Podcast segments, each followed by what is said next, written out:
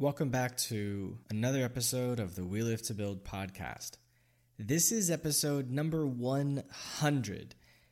I can't believe it. We're here. 100. I mean, there are millions of podcasts out there, and the average podcast dies by episode 17. And yet, in less than two years, so September will be two years since the first episode was published. In less than two years, we've done a hundred episodes. And there is so much more to come. There are three more episodes after this one, which are audio based only. After that, we're switching to video based episodes. There's going to be video interviews and short videos of me talking directly to you, the audience, about things related to entrepreneurship that you wish you knew about, that I've lived through, and that my guests have lived through. So the knowledge and experience we all have is coming together into this one great YouTube channel where you can learn a lot about different ways to get unstuck based on where you are with your company right now. We're also going to have a Discord server where you can chat with other entrepreneurs. And there's so much to come. I'm really excited. I'm happy you've joined me for this entire journey so far. And I know that there's so much more coming that will be able to help you to improve your business and your life and let you have what it is you want, which is hopefully a solid business, a great team, a lot of money, and some free time to live the way you want to live. So let's talk about this episode.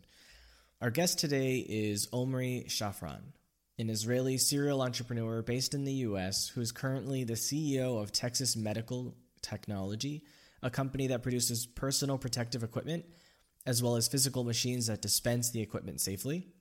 He's also the CEO of iNitrile, the CEO of SureSpot, and owns and manages many different real estate properties. He's also gone to Harvard Business School. In this episode, we talk about how he got into doing PPE, originally turning a $1,000 investment into over $150 million in revenue in two years. What made him want to move into creating the machines that dispense the equipment, because that's not something a lot of people would have thought to do, and it's really cool. And where is healthcare going next? And I can tell you his vision of it is freaking cool. So I hope you enjoy this episode with Omri. I know I did. Let's get to it.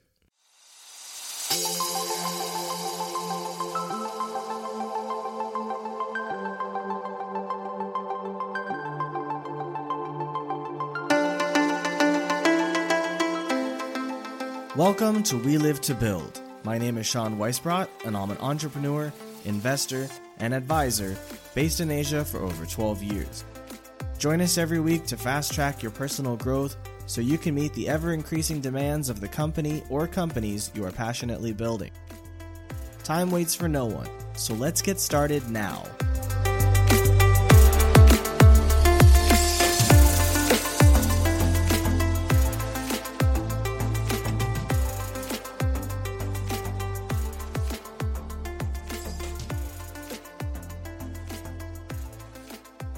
Welcome back to another episode of the We Live to Build podcast. I'm here today with Omri Shafran. Why don't you tell everyone what it is you do right now and a brief backstory of how you got to this point in your entrepreneurial career, and we'll go from there. My name is Omri Shafran, and I'm the CEO of Texas Medical Technology.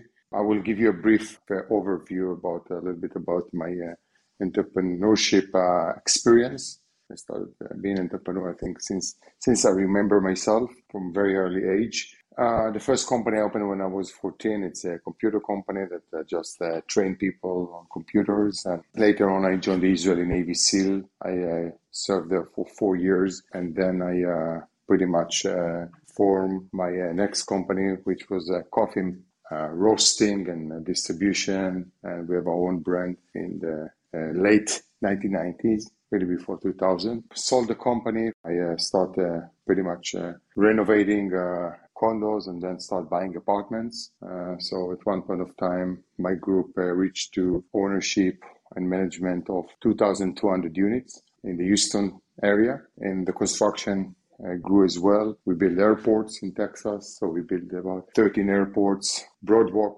parks, apartments, senior livings, and this was a very, very interesting journey. Uh, but my passion always was uh, through technology innovation. I decided to sell everything I had pretty much in uh, 2013, and I invested uh, almost all in into the technology. Since I was the worst Israeli Navy SEAL navigator, I think in the Israeli history, uh, I have no orientation, no sense of orientation. And I went to Paul McCartney show in 2012, and uh, I couldn't find my parking spot as well as uh, my car when I came back from the concert. So I decided to develop a solution for that, uh, which called SureSpot. Um, it's a full solution for um, finding your car, park your car, reserve parking in advance, find your spot. I did it for the last seven years. We have a parking uh, locations from the New York Yankees on the east to Pasadena on the west, where we provide 360 solution for parking. 2019, uh, my friend it was December, cold December, even in Houston, Texas. Uh, my friend Dimitri, he called me and see, look what's going on in China. I start uh, going to the John Hopkins website and see the red circles growing bigger and bigger. Uh, and we say, why don't we start a trading mask? So um, January, we struggle. We went on WhatsApp group. We start building our network uh, from friends from Harvard Business School, through friends from all over the world, and we couldn't close any deal. We didn't give up, and the first deal we struck was uh, February 2020. Uh, my direct Navy SEAL commander, he purchased for me mask K95 face mask in $58,000. We formed the company on uh, March 25th, so it's almost two years, 2020. Uh, on April, we sold about $4 million. On uh, May, we sold about $6 million. Uh, the major deal we did was $11.5 million for the VA. It was uh, July 2020. And then was Jewish guy that used to call me and ask me, hey, can you give me some gowns? I said it one time, two times, three times. I said, man, I'm not sending you anymore. It cost me $300 every time to overnight to you the samples to New York. Uh, no, no, no, last time, last time. So I sent him last time. Apparently, it was for a very large government entity, one of the largest, and it was for a $1.2 billion bid. We get a call on uh, November 5th, 2020. Um, are you Texas Medical? Yes, we are. Okay, we come to inspect your factory. Back then, we have no factory. All we have is 5,000 square foot of office. Uh, we had four days to organize and arrange everything. We rent a, a big tent. Uh, we post on Facebook uh, hiring advertising for production with hundreds of people come to apply for work. Imagine two government auditor arriving to the 5,000 square foot office. What is this? You know, you ask, it's a 1.2 billion. We need to have uh, employees for this uh, kind of size of uh, deal. They ate lunch. They say, okay, it's very nice office. Where is the factory? So uh, we took them to one Vietnamese friend of ours on north side of town, and uh, we put them we tell them, okay, listen, give us another another shot. We knew a friend of us that owned a old Sam's Club on south side of town. Uh, we call him Sean. 20 minutes, we're arriving, please open us the doors. So we open us the door. So imagine a Sam's Club with uh, sushi, salad bar, pharmacy, nothing else, only floor. And imagine two government auditor arriving to a empty Sam's Club, and I'm telling him the dream that we're going to build a factory that will produce surgical gowns for the US government when you still have the sushi and the pharmacy and the shrimp and the meat stickers on the refrigerators and on. And so just imagine this picture. They were in shock. Sir, it's a $1.2 billion bid. Sorry, uh, we can't do it here. I apologize. Thank you for your time and for your service. They left. We succeed to convince the SBA that we're going to build a factory. They got an order, first $50 million, which convert later on to 380 because they saw that we did what we promised. We signed on the list on November 19th, and in 90 days, we built a factory. Uh, we put everything we had into this factory. Uh, back later on, uh, obviously the company evolved, and I think the major change that we did that we always try to forecast the future. I think the pandemic teach us that the ocean has a lot of waves a lot of winds, and you need to navigate your ship very smart, very fast in order to reach to the safe shore. And in this pandemic, especially in our business, it changed in a matter of hours. So the mask that we sold at 325 were worthless three months after. Then become the gown, surgical gown, which been sold for nine dollar a gown, and then it become like worthless. So you have to navigate a company really fast, really aggressive, and to have a very uh, long vision in order to survive and to succeed. So July 2020, we also start investing in technology.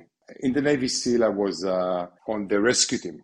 So there's team three, team six, and I was rescue team. When my goal is to bring the boys home when operation goes south. So we go to medical school, we do all the kind of training. And I think right now I have the ability to accomplish. My purpose in life is to save and change and make a better healthcare and save people lives. I did it back then 25 years ago with my own hands, and now I try to do it with my brain. And what we invest, start investing in July 2020, before we knew the pandemic would be over, uh, before we knew the, there will be a vaccine, is in medical technology. What we did, we pretty much created a foundation for Meta Health. So we start investing in a, a lot of products, uh, devices that distribute the personal protective equipment in much smarter, efficient, and better way. Shoe cover dispenser, vending machine for uh, for surgical gowns, and we developed from scratch with 18 uh, engineers that we hire from GE, from Tesla, from Audi. We developed an automated uh, gown dispenser. So uh, we, we invested a lot to create vision for our hospital to have all this distribution that today are being stored in some storage to be automated. So imagine that Stephanie go to the hospital, put her RFID, and insert her hand. The glove has been dispensed on her hand. Imagine that David, the doctor, want to go to the operation room. All he has to do is to swipe his card, he get his surgical kit, he put his two feet and get a, the shoe cover dispenser and get his gown and he get his everything is very efficient. We took it to the next level of meta health and what we did, we created a 360 virtual tour in an hospital where it's a one-stop shop platform for the maintenance, for the procurement, for the nurse, for the MD, for the surgeon. So imagine the maintenance guy can touch the light and can see what is the status of light of every single floor. Imagine you can touch the AC and can see the temperature in every single floor. The procurement manager can touch the automated glove dispenser and see how many gloves in each uh, dispenser. He can see the status of his inventory for uh, syringes. He can see the status of gowns. Imagine the doctor enter virtually into the patient room or the operation room and can see 3D the body of the patient and can touch his heart and can see the heart, the EKG, blood pressure. He can take off the skin virtually and see connected to the X-ray and see the, the status of the ribs the bone, the backbone. We're investing in a lot of uh, emerging technology. I'll give you two examples. We just purchased 4.76% in Israeli company named Olive, where they invented a toilet seat that can recognize all the urine disease through a litoscope. Also, we invested in 5% in a company named Omnisense, where they recognize all the vital through the thermometer. So they can see through a thermometer your uh, oxygen, blood pressure, AKG, and so on and on. All of these items will be connected to the Meta Health. So imagine that Sean right now going to the doctor and um, I'm connecting already to his 23andMe. Uh, I know that Sean is allergic to lactose. I'm connected to uh, his Apple Watch. How many times he went to the to work out? How how how many miles he walk uh, on the treadmill? I connected to Sean mattress, the Thermopedic, and I know that Sean slept only four hours every night in the last week. Then I'm the nurse. I'm sending Sean to take a, a, a urine uh, exam. So he go to the toilet, he just pee, he doesn't need to put it in the canister.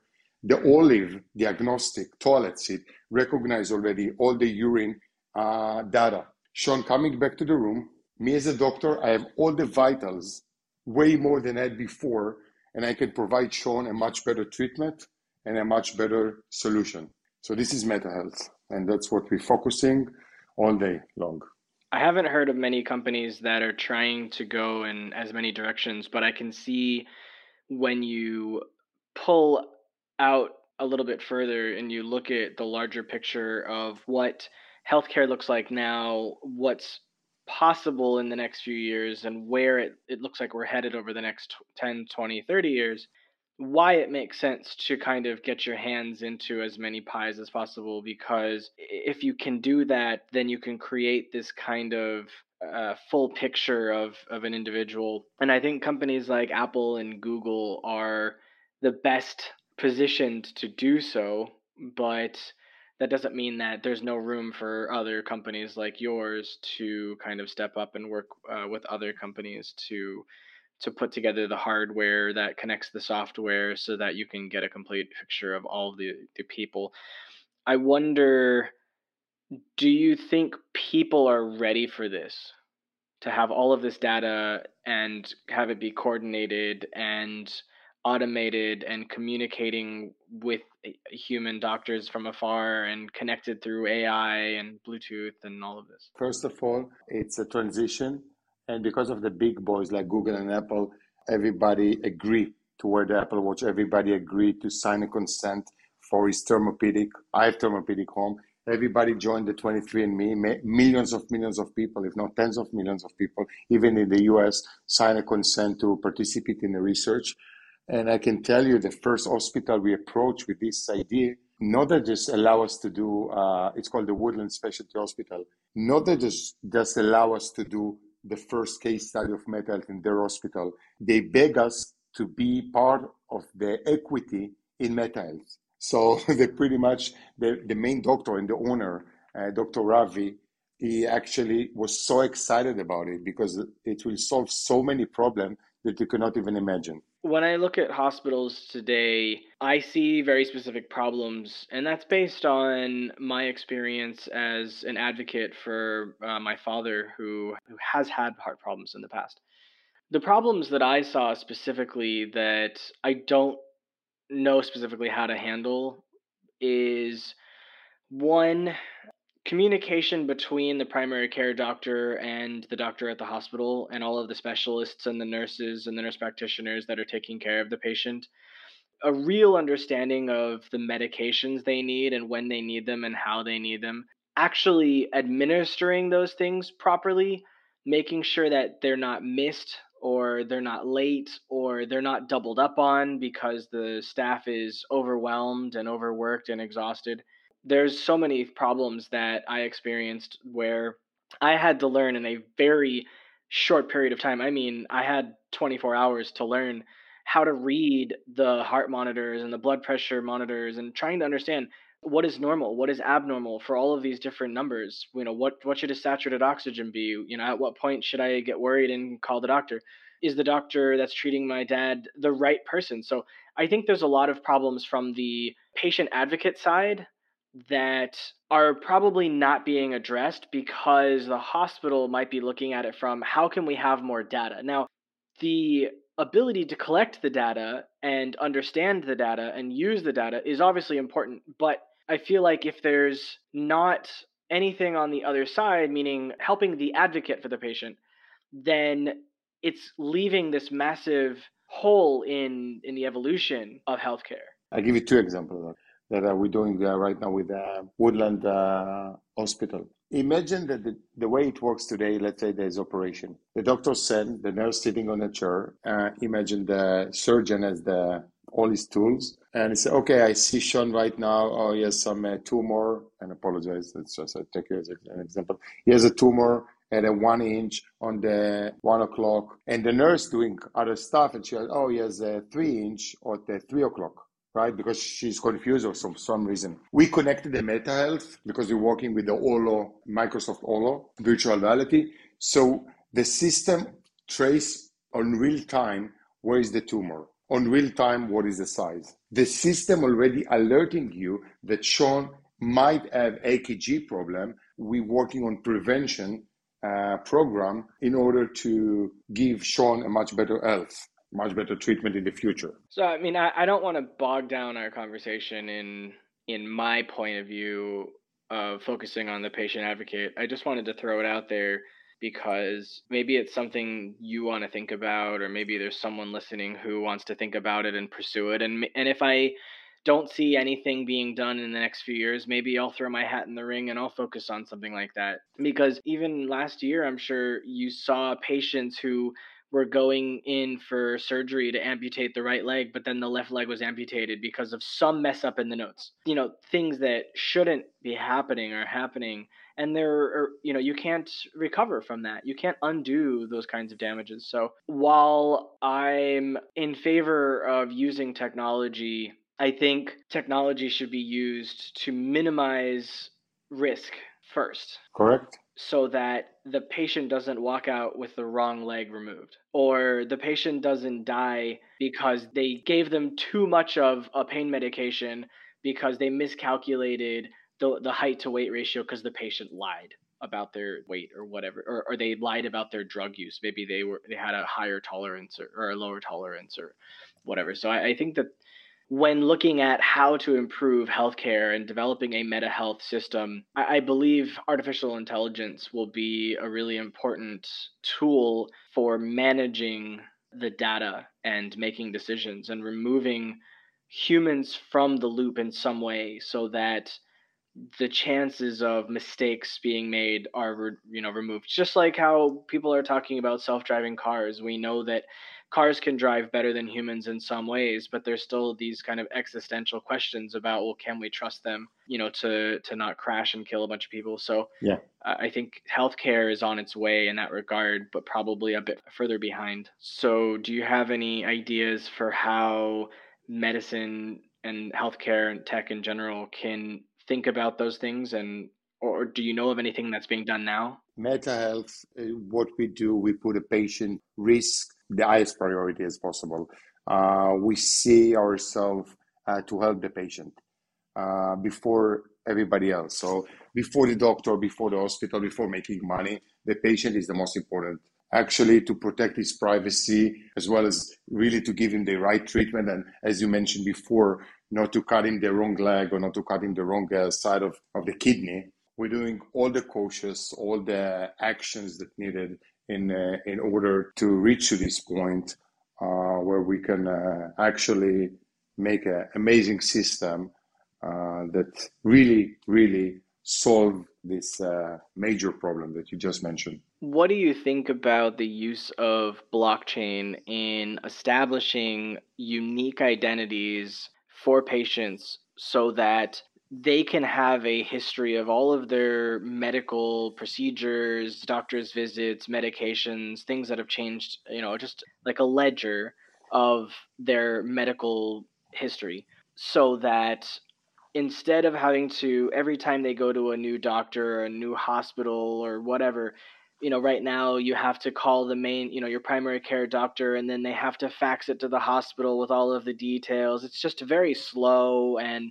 you know you, you have HIPAA laws, so you have to sign another paper saying that you can share this information with this person or that person. What do you think of this kind of uh, this blockchain based system? I love it, and uh, this is actually phase three in Meta Health. As you know, the the, the war is going through uh, telemedicine, and uh, part of the telemedicine is uh, obviously that whenever Sean's sitting in his home, he can communicate with his doctor, a new doctor, and can uh, set him like with a millisecond all his uh, medical data. And and when he go to hospital, he just touch with his Apple Watch, and all the all his medical data uh, is being transferred on a blockchain on a blockchain technology into the, the hospital, and of course all, all the security uh, and privacy uh, procedure being implemented. And in, in a further future, maybe the medical records will exist as an implanted chip in your hand and using NFC technology, and you just wave your hand or RFID, and you just wave your hand over the some machine, and you can automatically check into the hospital. And then when it's time to pay the bills, you can wave your hand again, and it'll automatically pay the bill. Great idea. Some people are thinking about that, uh, particularly being able to make payments with this kind of implanted chip I think embedding your medical history into the same chip along with your payment system would be uh, easy and, and a, a space saver. Because I don't know about you, but personally, I don't like the idea of things being implanted in me, but I think there's other people that are okay with it. Yeah, I'm sure there are. You talked about the technology you've been developing, these um, dispensers for gowns, shoes, uh, you know, shoe sleeves, uh, as well as gloves. What gave you the idea for that? And where is it now in terms of its development? The main thing that we developed from scratch was the automated glove dispenser pretty much we got a call from an hospital that uh, asked us if we have a solution for sterilized gloves as well as uh, there is a major problem. Uh, so think about Google Nest. The way that uh, Google enter your home slash Amazon, they provided a Nest or they provided the, the camera or they provided the Alexa. And through this, they create you a smart home, right? They care about the data. They don't care about the Alexa. Actually, they're losing money on the Alexa. They're losing money on the Nest. They care about the data because that's what's important. Because after you have the lock and after you have the camera and after you have the Alexa and then you have the light bulb and so on and the thermostat. So all your home becomes smart home and they gathering the data, which is the gold of the 21st century. So we want to penetrate into the hospital in one of their, the point that I think they suffer the most. Uh, the second uh, most cons- consumable uh, item in a surgery room is gloves. If we can save the hospital 40% on the glove, if we can create traceability for the glove, so you can see the history of each glove, and if you have a broken glove, which happens from time to time, and a doctor uh, been with HIV or or any other disease, you can trace it back and see what's going on and where it's coming from, as well as uh, deliver a sterile glove. I think once you have all these three key points, hospital are so excited to get this device. The way we make money is the same as HP or Nespresso giving you the coffee machine for a cost and just make money on the coffee, or HP giving you the printer even in a loss and just making money on the ink. And for the Meta Health, it gives us the penetration to implement the Meta Health in the same hospital because the platform that the glove dispenser is working on, that's Meta Health. So the procurement manager, when he wants to control all his iNitrile automated glove dispenser to the hospital, he look into it through MetaHealth. Pretty much, I think the glove is something that hospital really have a problem to control, especially after the pandemic. They don't go anywhere. Actually, the consumption has been four or five times more. Everything came from a need from hospital for sterilized uh, gloves and uh, to to control the, the waste. I think it's a good model. I know my parents have a Hewlett Packard printer, and I remember a long time ago you would be able to just buy the ink on your own from Office Depot, Office Max, one of these companies. And now HP will just mail it to you like on auto repeat. So you pay them a certain amount per month and they make sure that you're always topped up with ink. And they even now start like charging you based on the number of pages you print per month. And you can like pay for a package and and uh, the, the amount of ink that they give you is based on the number of pages you say you want to print. It's crazy but my parents paid let's say $300 for this printer but they're paying like $80 a month for paper ink. It's insane absolutely insane the uh, the way that these companies have figured out how to create their own walled gardens but if you're able to do that, I mean, it makes more sense because you're trying to make those gloves and sell those gloves. So if you also have the machine that dispenses those gloves, it makes sense that you lock them into buying your gloves. But, but again, I don't care about the gloves. I care about the data because this data, it starts from glove. Right. But if you could sell them the gloves, you're going to try. Of course. That's what I'm doing. Yeah. It makes you know it, it's just an extra revenue stream so what do you actually do with that data imagine that i have data uh, both for the hospital and for the patient if i know the consumption of hospital i can be connected to their erp system and provide them a much better forecast for 2023 and 2024 for their consumption of gloves so they can make a much better procurement and they can save money as well as uh, they can put more money in the patient and uh, in diagnostic and treatment equipment and uh, buying gloves sometimes that they don't need to. And it's a glove and it's gowns and it's shoe cover, head cover, it's all these items. We connected to all these items also for the prevention. So imagine that you have, I take it to the extreme, you have two rooms, uh, one with uh, sick people, one with healthy people in the same hospital, and you find out that the people that sick, both of them, all of them eat chicken soup, and the people that healthy eat chicken soup. However, the air quality in the room is not good enough, as well as the nurse didn't put glove when she treat them, as well as the temperature was. So we take all these surrounding data and we implement it into the vitals for the patient, people that hospitalized for a month, two months in the hospital. So it's important. That's I give you one one example of a key factor that we we checking out.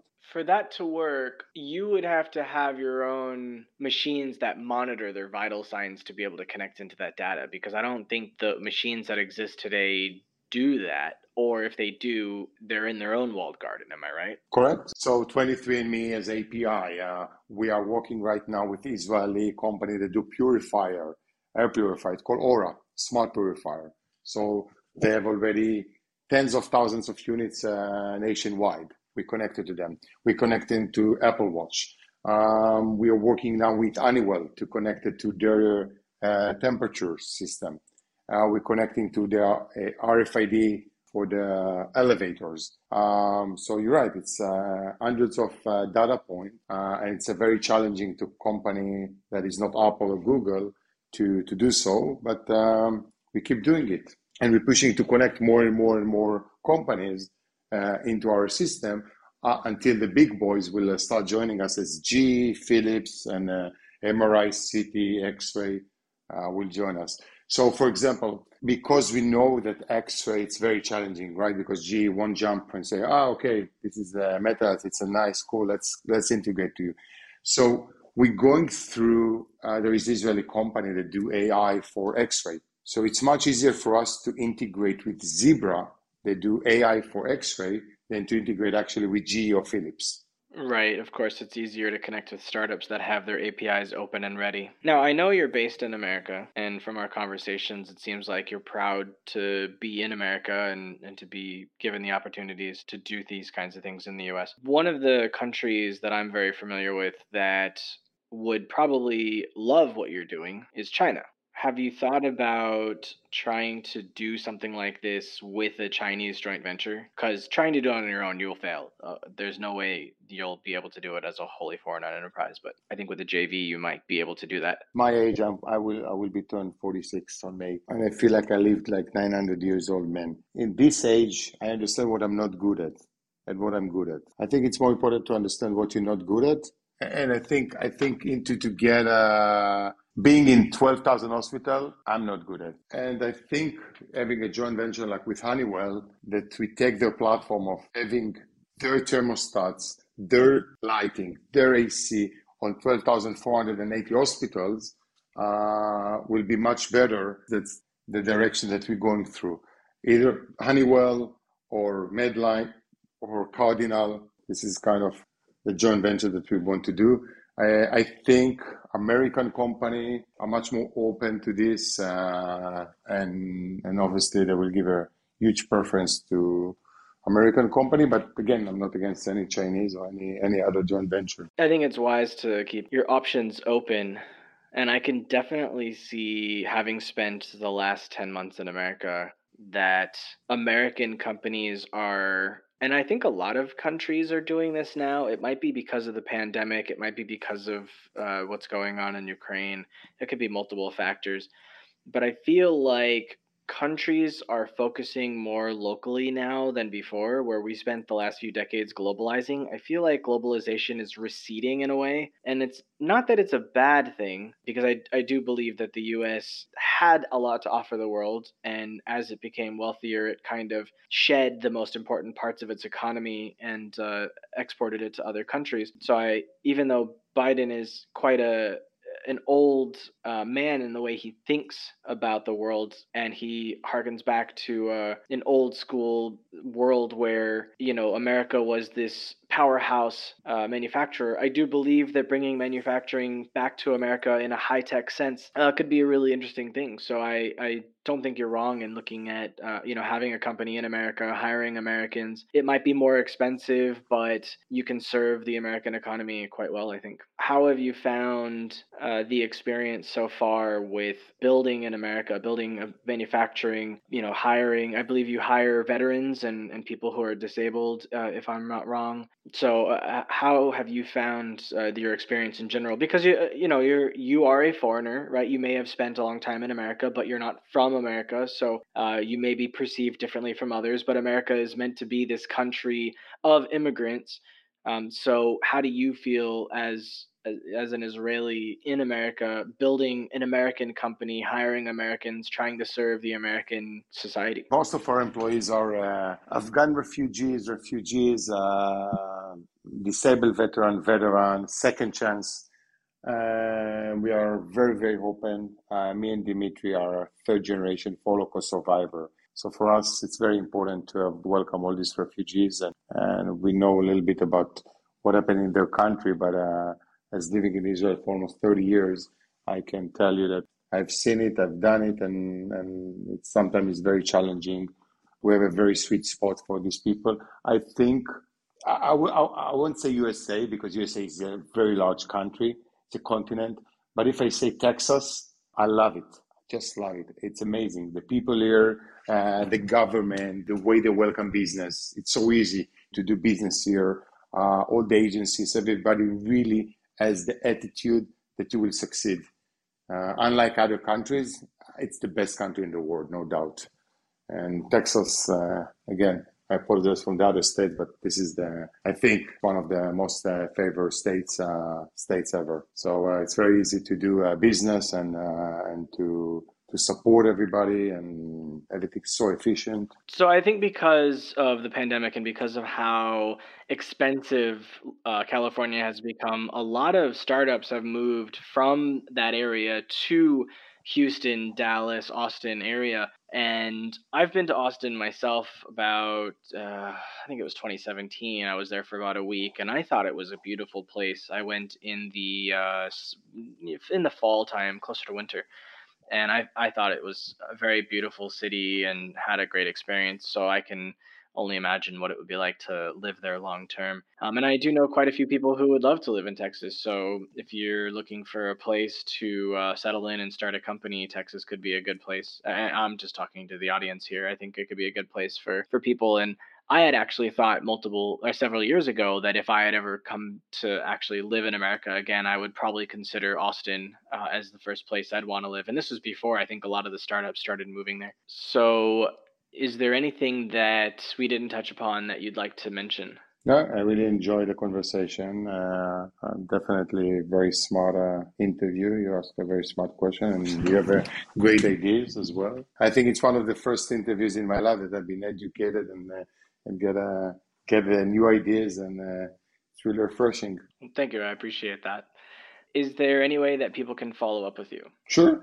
Uh, everybody can uh, feel free to email me. Uh, we have a website, uh, texasmedicaltechnology.com, uh, omri.shafran at texasmedicaltechnology.com. Uh, you can Google me and Google the company, and I always answer 24 7. So, yeah, thank you for taking the time to talk with me. I really appreciate it. And hopefully, what we've talked about gives people ideas for their own businesses, how to think bigger. Definitely starting a company with $1,000 and growing it to over 140 million in revenue in two years is phenomenal. Most people would be like beside themselves with joy just to, you know, have a business get to 100,000 in the first year. So congratulations on all your success, and I, I'd love to see what you're up to as time goes on. Uh, so don't forget that entrepreneurship is a marathon, not a sprint. So take care of yourself every day. Thank you, Omri. Thank you so much.